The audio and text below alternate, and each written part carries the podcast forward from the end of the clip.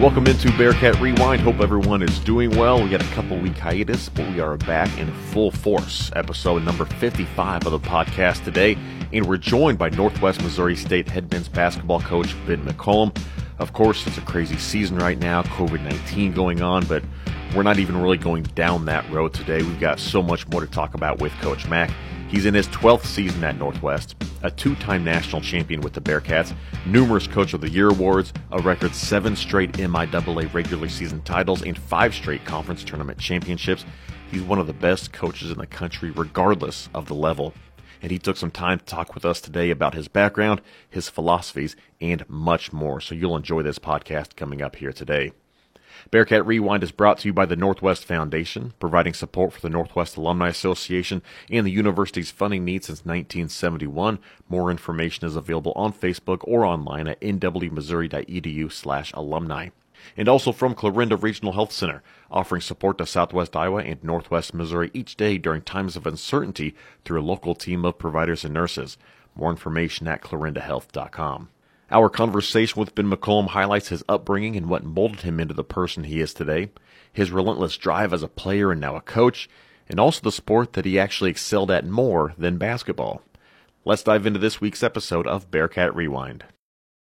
Today we're joined by Northwest Missouri State head men's basketball coach Ben McCollum on the podcast. And coach, I know we've kind of gone back and forth a few times about possibly getting you here on Bearcat Rewind, and we're coming up on the holidays. We wanted to get a heavy hitter here heading into uh, December 25th of the week prior. Uh, Zach Schneider was taken, so we decided to try to get you on the phone as well. So we appreciate you coming on talking with us. Yeah, I was just going to say you couldn't get Mark Rosewell on here. Um, Rosie's been on before, you know. He's done his time. You got a he- I don't know if you got a heavy hitter, but um, but I, I'm I'm glad to be on here with you. Well, I've, I've got a few bones to pick with you. Um, you know, some things just diving into who Ben McCollum is, but then also just a couple of other issues. Like, uh, for instance, we're going to start you off here. Um, March 2019, the Kansas City Star comes up to your office, and Sam McDowell sits down, and it ended up being a really good read.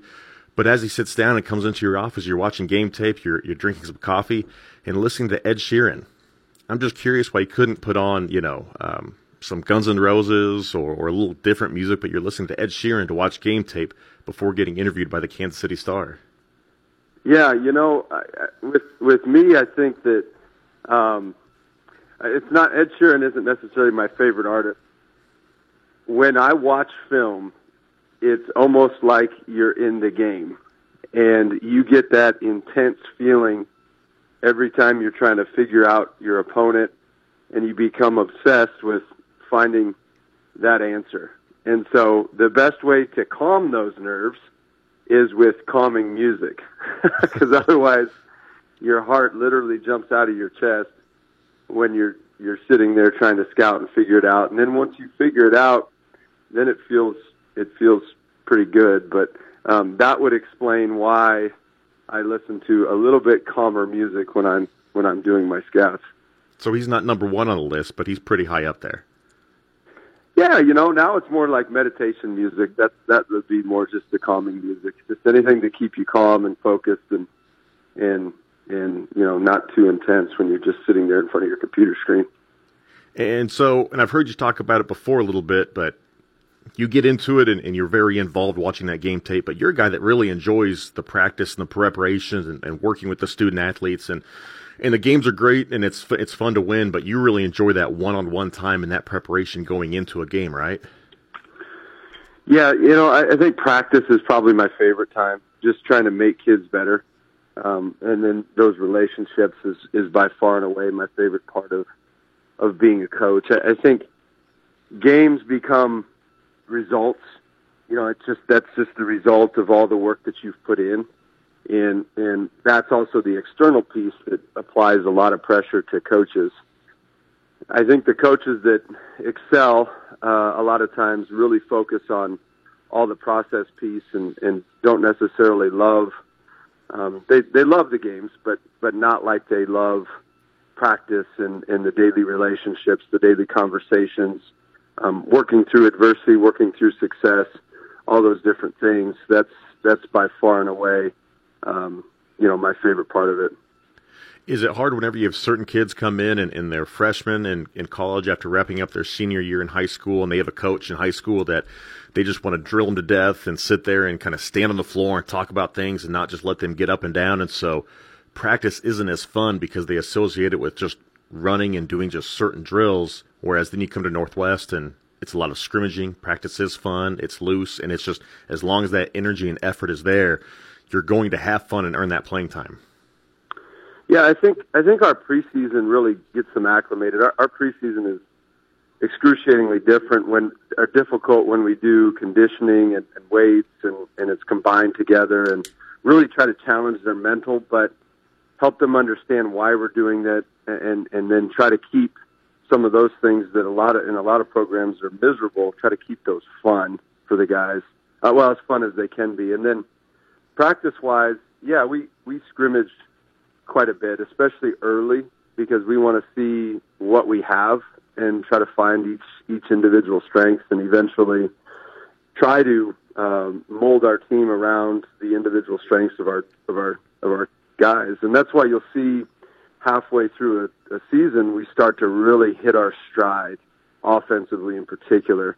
It, it just takes a little time to get everybody on the same page in regards to a flow offensively, but once you get there towards the end of the season, then they can just play by themselves and they don't demand as much play calling or what I call joysticking um, throughout a game. Whenever you look at your career coming up, you were coached by Steve Tappmeyer that worked with him as a GA at Northwest Missouri State. You work under David Moe at Emporia State. I mean, you've had guys on the sideline with you. Bryson Williams is in the NBA. Austin Meyer has his own program. Uh, Zach Schneider is one of the up and coming assistants in college basketball. So you've had a lot of good minds around you and great coaches. But what role in your life did your mom play to get you to this point of being successful and that drive and some of that intensity to to not just settle for being okay? Yeah, you know, I think that started when I was when I was fairly young.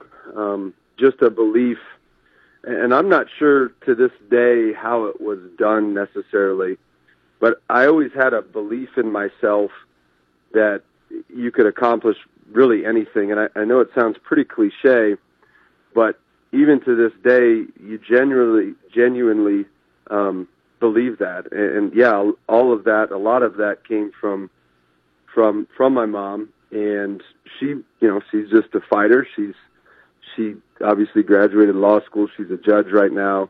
Um, raised kids um, until obviously she she got remarried um, by herself and and you know worked hard at that and and then worked hard at making sure that we had everything. Worked hard at making sure that we were competitive and and fought for the things that we wanted and and um, you know that's what she is. She's just a fighter, and so that's that's what she put on me and, and made sure that I was a fighter as well and competitive.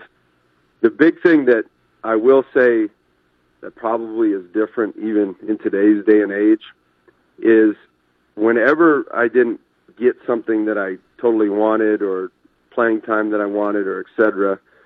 It was always I would go there and and it would always be well it's your fault.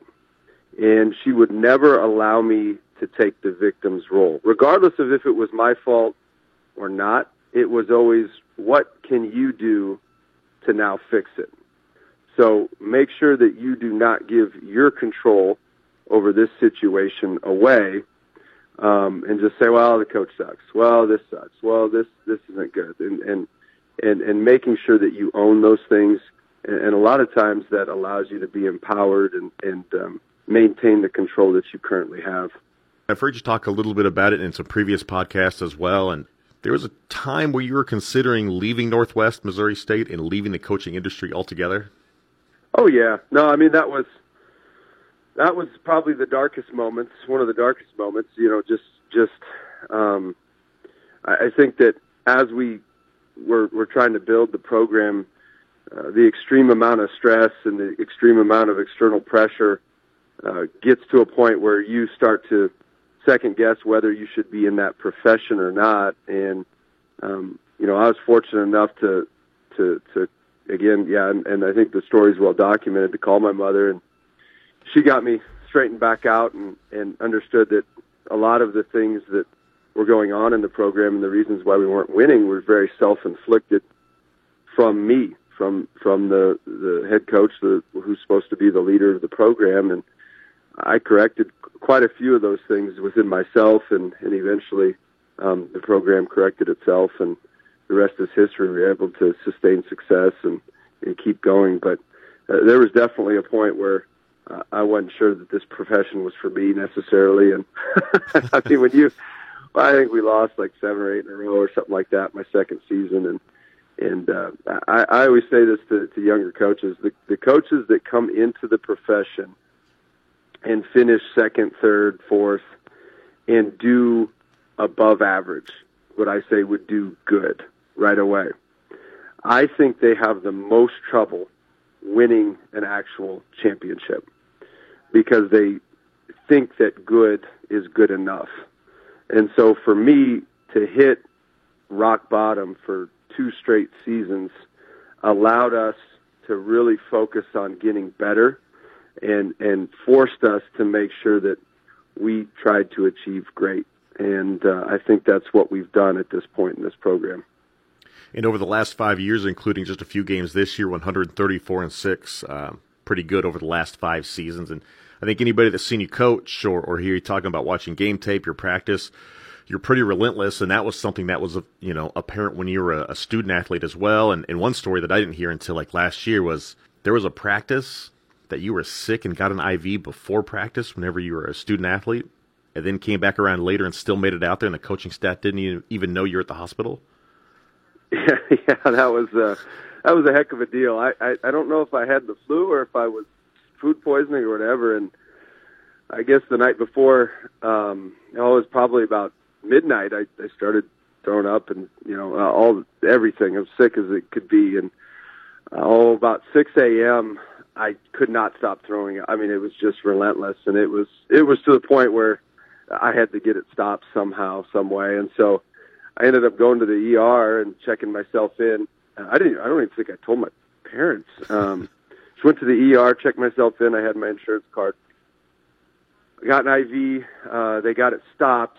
I think by about ten or eleven, and then um, I didn't want to miss practice, so uh, yeah, I didn't tell the coaches, and then practiced, and you know, about three days later, Coach Tapp called me in or asked me. He said, "Did you go to the hospital the other day?" Said, because our, our, they told our trainers that you were at the hospital. And I said, yeah. I said I just had some issues throwing up or whatnot. But yeah, I ended up going to practice. I, I don't think I practiced overly well, but I made it, and uh, um, no one else got sick. So it was probably some type of food poisoning or something. Probably lucky you didn't pass out at practice, getting up and down. Yeah, no and running. the going. IV helped.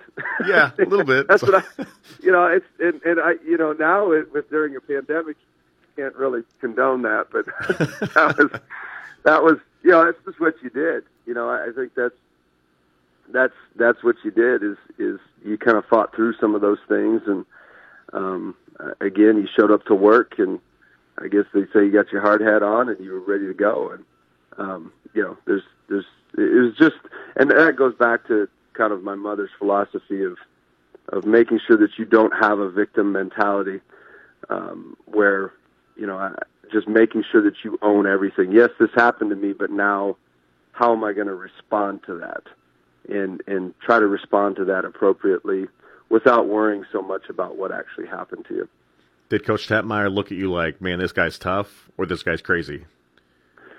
Uh, he probably already knew I was half crazy. I think he already knew that. I, I don't think he was ever concerned with with those types of things. So no, Tapp had a lot of tough players, and he brought it out in people. You know, I think I think him and Vord and um, you know the GAs did a great job of of recruiting kids that were tough.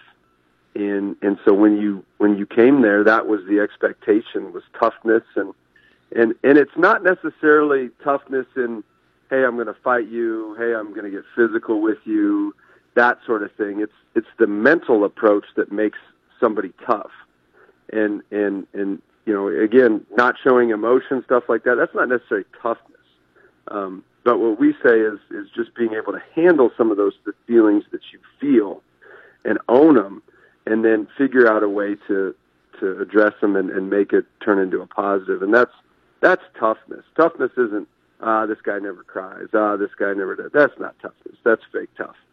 Um, toughness is, yeah, this guy does cry, but then he figures out how to how to fix this problem rather than remaining a victim consistently. So you guys recruit tough players, you recruit winners, uh, guys that are obviously great on the basketball court, but then they come to Northwest Missouri State.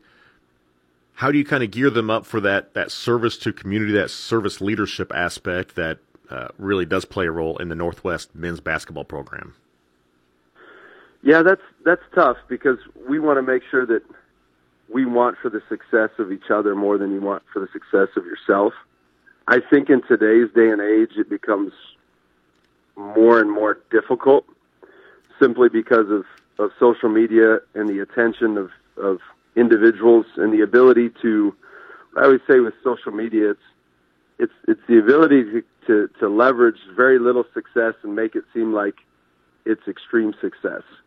And for our kids, it becomes even more difficult because they aren't into individual success, but yet they see um, other places, other programs, other people that talk about their individual success a lot. And so over time, it becomes like, well, geez, well, these guys are doing this. Well, so are you. We just don't, we just don't probably uh, put it out there as much. So we try to keep that attention on that humility, on that, hey, you know, this program's bigger than you.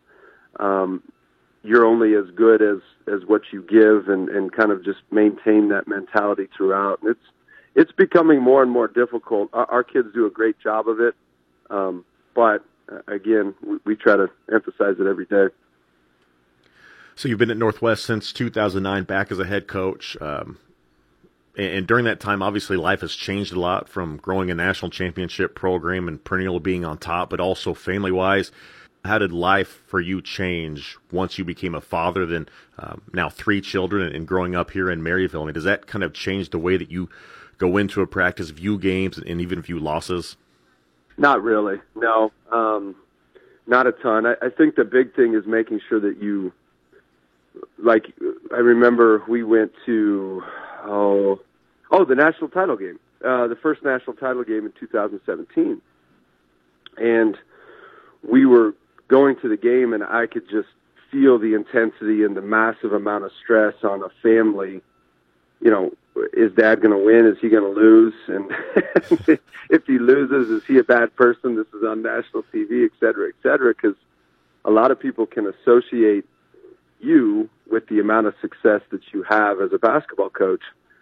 And so before the game, I think I told my wife and, and told my kids, and I just said, "Hey, if if we if we lose, I'm going to be okay. Like I, I'm going to survive. We're going to move on, and everything's going to be okay. Obviously, we don't want to lose, but you know, you just have to make sure that your kids understand that that you'll be okay, even though you put so much into it, um, and and so much into each game and, and each kid, and so making sure that they understand that.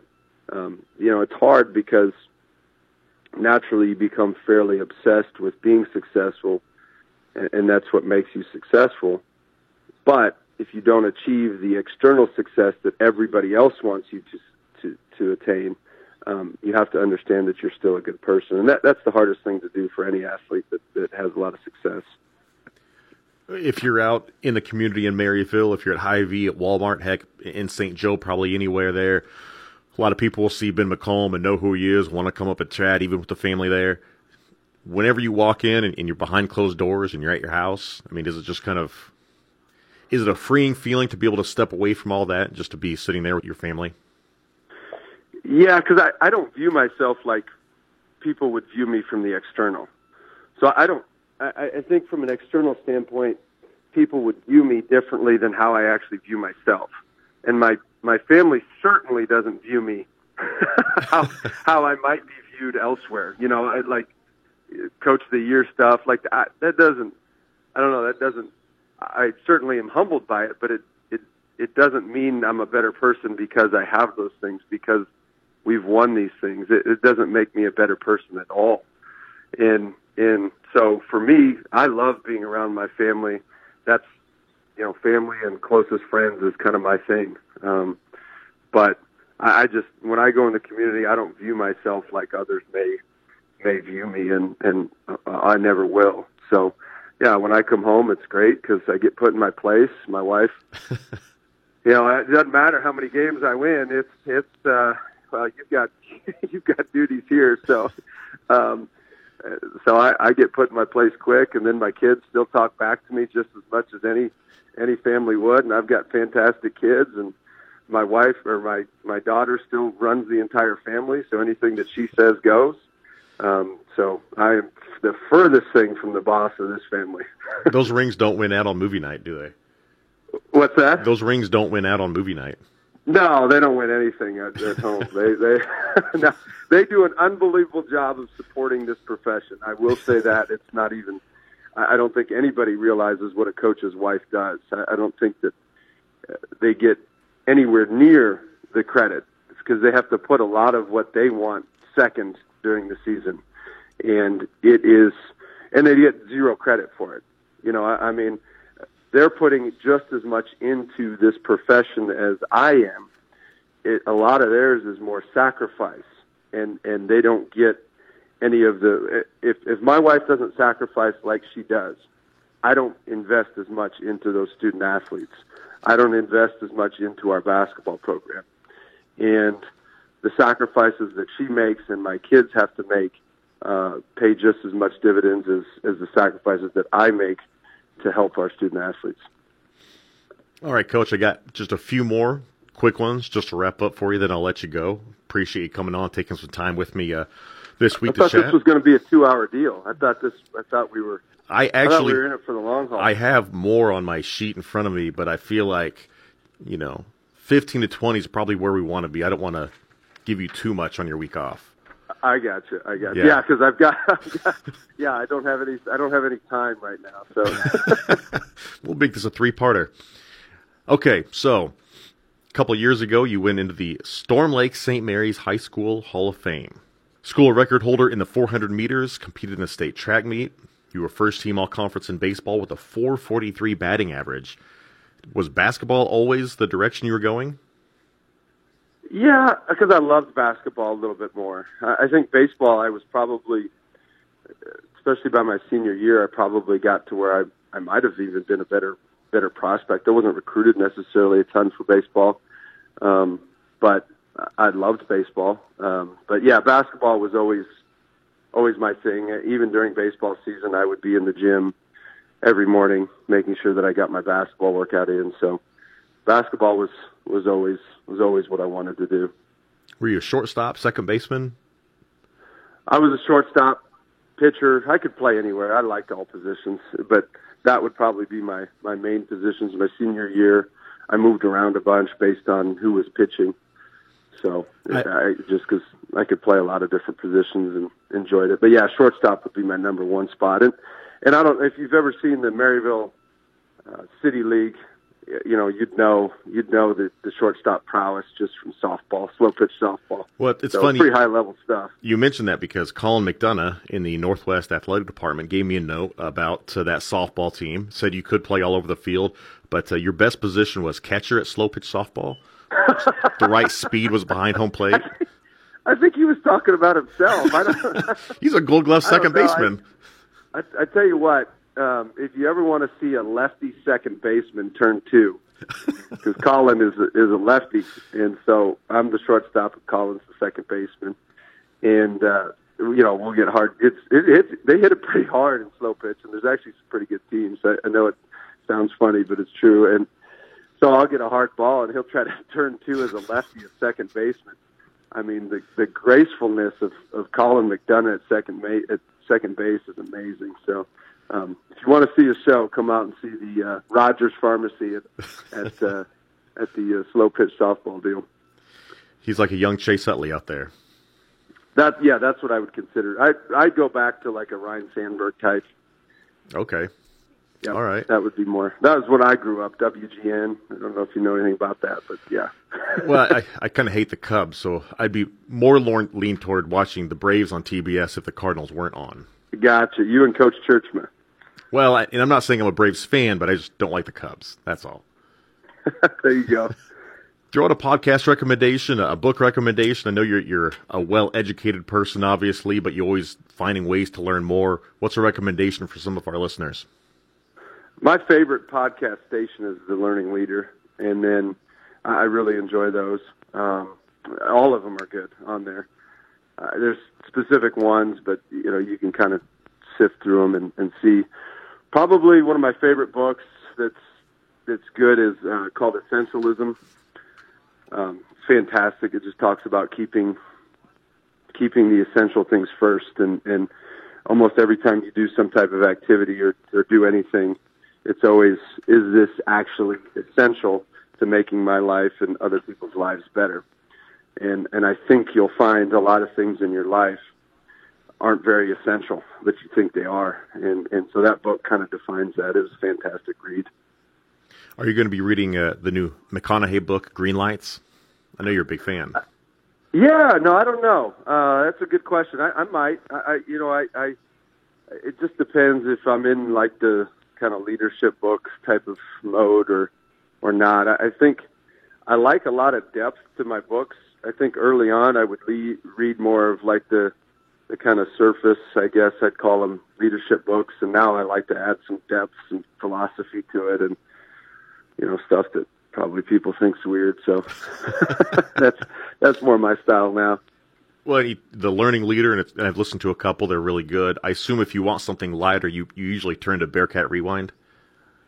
That's all I listen to. I mean, if I can hear your voice over the radio, that's that's fantastic, or on a podcast. So no, no, that's it's a good one. You guys do a great job. I've always thought that. And obviously, John.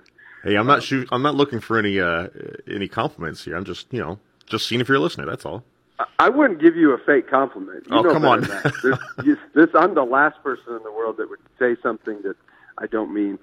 So don't worry about that. Okay. all right. Uh, last one for you. It's a hard one. Uh, who would you say is probably your most famous Twitter follower? That's following Twitter you. Twitter follower. That's following Jeez, you. I have no idea. Sure, you, uh, I, you don't check I, the I don't, notifications and be like, "Oh, wow, there's Charles Barkley, or you know? I I don't know. I I guess I've never really looked at it. I you know I'm just not into. I'm not real into it, so I, I guess I don't know. It's it's it's one of those things that I'm I'm probably bad at, but uh, you know I try to. I've I deleted off my apps on my phone so that I don't look or scroll through Twitter or Facebook, all that stuff. I still do it just for my job, but I what I do is I just log on through the internet and and, and look at it through there. So I that's a I very guess I old way of doing attention. it. It doesn't it it doesn't do it for me. That's just not my. Did you know who it is? I don't. I thought you might know because I was no, thinking I, about going with who's the most famous person in your cell phone, but I didn't want to be too invasive. You know. Oh, that that one doesn't matter. I, I could do that one. All right, what's that one? that, that one would probably be. I would think Billy Donovan would probably be the most most famous one. That's I would pretty guess. good. Um, but I'm sure as heck never gonna. You don't even let people look at that name or number because if you ever want a number like that again, you you just make damn sure that no one knows. Is it under? Is it coded in your phone? No. Domino's Pizza is Billy Donovan. No, they won't. They won't. Uh, no, no, not coded, not coded. But no one goes through my phone because no one can figure out my password other than my kids. So they might call them every once in a while, FaceTime Just to get a Christmas gift ideas, that sort of thing. Yes, absolutely. Well, absolutely. I was I was going to let you know that uh, my famous Twitter follower would probably be you, but I don't have that follow on Twitter, so I guess it's Justin Sampson instead. So. Justin, my man. Yeah, I, I do I not follow you on Twitter? No, but it's kind of a fun running joke at this point that somehow you always you forget. Want me to follow you on Twitter? No, I prefer to tell people that I can't even get it. So I, we're all I, reaching know, for goals we can't achieve. Now you know the reason why, though. I just oh, I, I, I know the reason. Attention. It's it's it's one of those things that again, what I'm I'm not anti social media because I think there's a lot of benefits to it. I think though we've gotten to a point where it's it's really impacting the 18 to 22 year olds, even the high school kids, in a negative way. because of the pictures that you can paint, you know, the deceit that you can paint as though you're having this kind of success or as though this is truth. And a lot of people won't go past what they read on Twitter or Facebook or whatever and just assume that it's it's reality and it's truth. And it makes it really difficult then to be unselfish, um, to be humble, those kind of things, because a lot of times the humble, unselfish person doesn't necessarily get that marketing that, that they probably deserve. And so, uh, I, not to go in too much depth, but that's probably why I'm somewhat not totally anti social media, but there's a level that it's like, man, you just have to make sure that you're careful so that kids don't get their don't get their confidence from you know a few likes on on Twitter from people that don't necessarily care care about them anyway, you know, and so um, helping helping your players understand that is is something that we always try to do. And it's an even worse place to be during a pandemic with nothing else going on too. But. Oh, it's it's excruciatingly difficult. It's it's it's and it's something that I don't think probably people talk about enough. Is just helping kids understand that you know there's five or six people in your life that um, really really care about you on a deep level and make sure that you please them. And if you please them and and and have a great relationship with them, then then that's all you need. And and all these these I guess uh, you know the love that you would receive from from from social media or from other people that that isn't true love. And so make sure that they understand that. It doesn't mean that people on social media don't like you and stuff like that. I think it's great. I think that sending positive messages through social media is fantastic because it does help people. But thinking that somebody likes you because they like a few things on your on your social media um, doesn't really give you a true sense of confidence and and you know that's what I want our kids, our players, to understand when they leave our program that um, what true love is and and who really loves you and who really wants your success and and who who doesn't and and gain confidence from the people that that really genuinely want for your success. See that we bring it back around with a good note to end on. So yeah, no, good. you can always get deep. with, if you know, that's that's one of those deals that we probably should do it face to face one at some point. Then we could get really deep.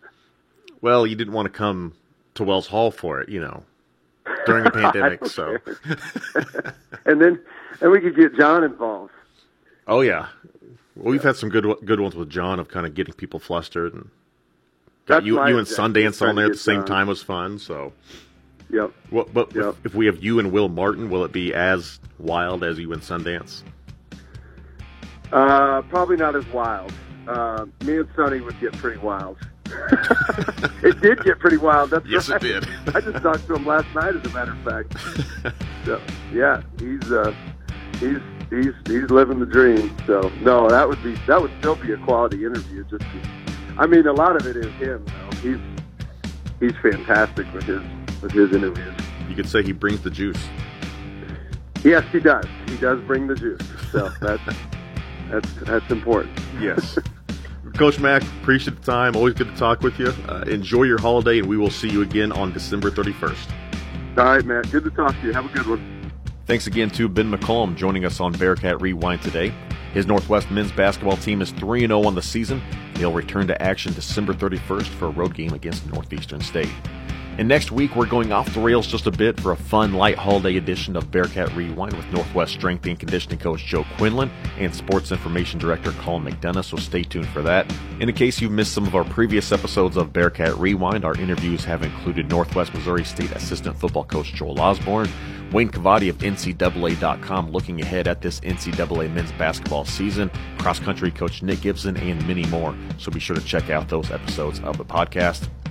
Thanks to Northwest Professor Alex Kurt for producing our intro and outro music, and thank you for listening to Bearcat Rewind. Please subscribe, rate, review, and tell your friends about the podcast. I'm Matt Tritton. We will talk to you again next time.